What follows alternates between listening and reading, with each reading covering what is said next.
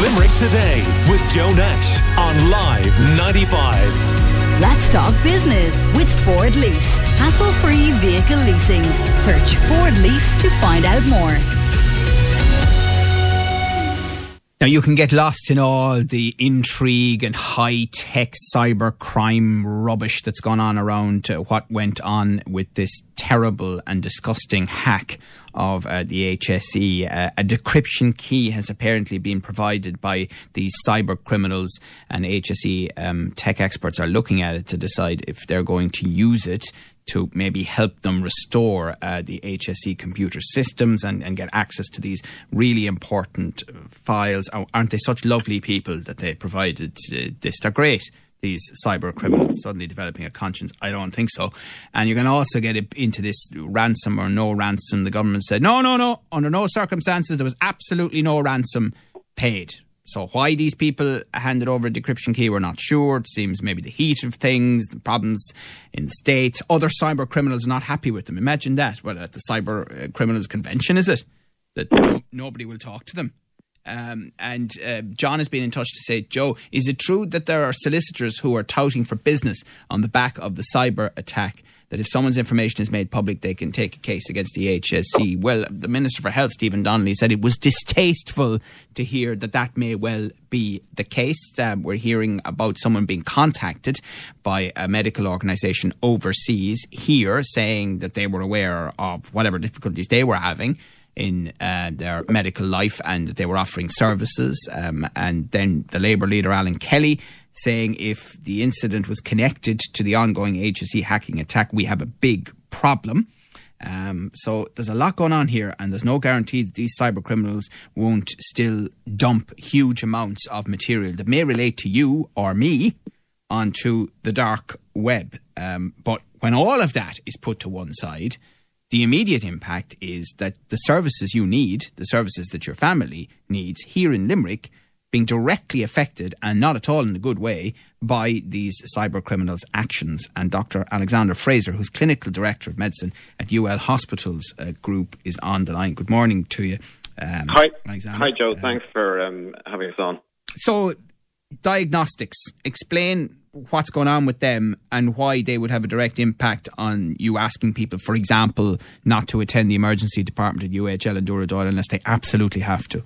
Okay, well, that's a very good question. Um, and that cuts to the core of this. If I could just say at the outset that one of the messages we're trying to get along uh, over to your listeners is that the impact on patient care in this hospital and around Ireland at the moment is far worse than at the peak of COVID this is an extremely serious situation. And you, you ask a very pertinent question. So the simple answer is this we have no computers.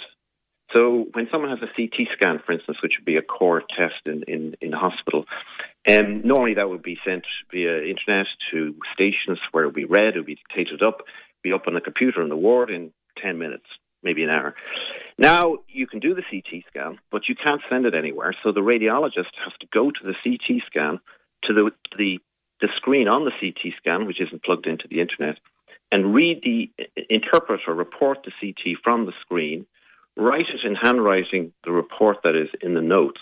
And whilst he's reporting or she is reporting that CT, you can't do another scan. So we are looking at cutting the CT scan, you could uh, put an X-ray in that, an MRI capacity down to 15% of what we normally would do.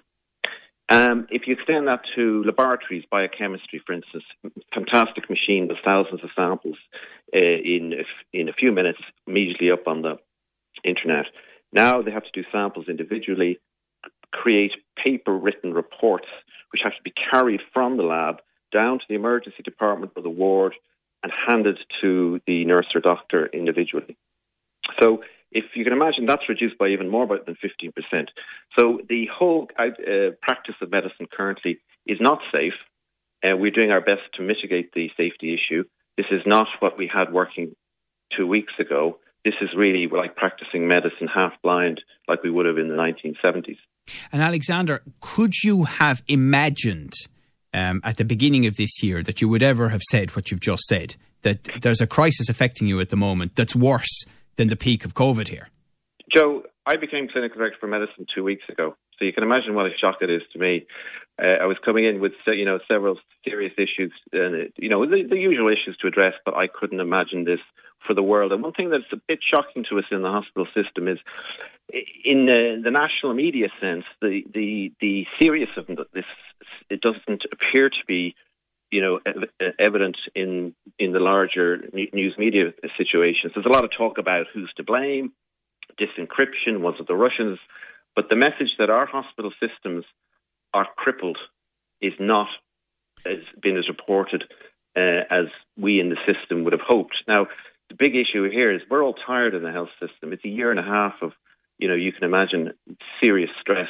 And just as things were looking good, we got vaccines coming in, we're opening up this came in, and there's a serious amount of very stressed, unhappy, hardworking doctors who I have to thank for all their, their the, the, the backbone they put into it, the junior doctors, the NCHDs, and the consultants. Yeah, I think you've made a very important point. We're talking to Dr. Alexander Fraser, who's clinical director for medicine at UL Hospitals Group, because we have said on this show pretty consistently over the last few days that this is not a victimless crime. And what you've just described there has the potential to affect health outcomes for real people.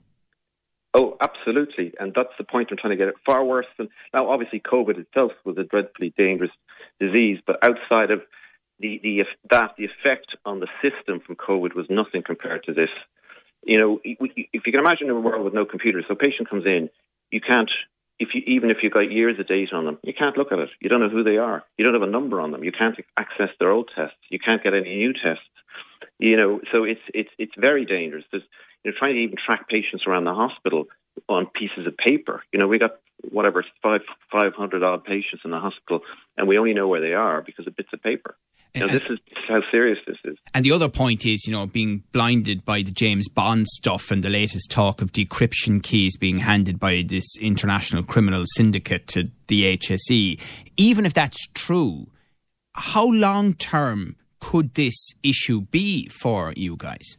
Well, that's the thing. I mean, we don't know. I, I understand from the hacking in, in, the oil pipeline in America that even when they got the de- decryption, it didn't work very well, and it took a long time to, to, to, to use it. So, look, I'm not a t- I'm not an IT person. We're we're working on a you know two to three week uh, loop. Bear in mind that say if you wa- waved, waved a magic wand today and it all went away, we've already got you know a, week and a half's worth of of backup for patients who need emergency tests. On top of the COVID backlog, of course. On top of the COVID backlog. So it's incredibly depressing for everybody involved.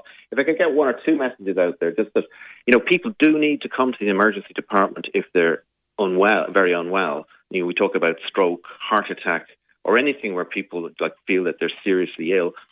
They will be seen. There is a delay, but the expertise is there we were asking people who don't feel that they're critically ill or that they could maybe not come to ED not to do so because the delays for them will be extensive. And on top of that, every test that's ordered for that patient uh, who is deemed non critical will clog up or delay a system that may be trying to produce results for someone who's deemed to be more critically ill. So if people feel like they, they may not need to go to the ED, if they could look at their GP, the AMUs around this, the, the re- region, the the, uh, the injury units, their pharmacy, anything at, at all that would that would help us not add another test to the system. Yeah. Yeah. Like these fellas really deserve to be in a slammer somewhere. I mean, that's the reality. They probably never will be, but they definitely do. And I don't know what it is about this particular story this week that it's almost a final straw for me after everything that the, the country's oh. gone through, the health service has gone through. I can't even imagine how yeah. those of you who are working in it and dealing with it day to day, you have to get on with it. I know that, but know. it just must be. So well, Joe, I think that a, I can understand there's also a little bit of health crisis uh, weariness in the public, which I totally understand. Like in normal circumstances, we're we're frequently putting out, you know, we're very busy. Please don't come to ED. During COVID, which has been going on for a year and a half or whatever, you know, the health service in crisis. And now your listeners are listening to me saying it's worse. That this is worse than any of that put together. And people understandably are just fed up listening to this stuff. But I just ask them to please listen and understand that I'm not crying wolf. This is uh, an incredibly unsafe environment. Everyone's doing their best, but it's it's really on a knife edge. Okay, well, I think people will do what they can. Definitely, there's no Okay, question about great. that. I, I, I genuinely do. And and listen, we thank you for your time. We'll let you back to it. God help you all, is what I'd say. But anyway, best best of luck. Best of Thanks, luck. Joe. Okay. Thanks, All Joe. right, thank, thanks, bye. Right. Dr. Alexander Fraser, clinical director for medicine at the UL Hospitals Group. Uh, pretty clear, pretty direct, and pretty stark message this morning from him. Limerick Today with Joe Nash on Live 95. Let's talk business with Ford Lease. Hassle free vehicle leasing. Search Ford Lease to find out more.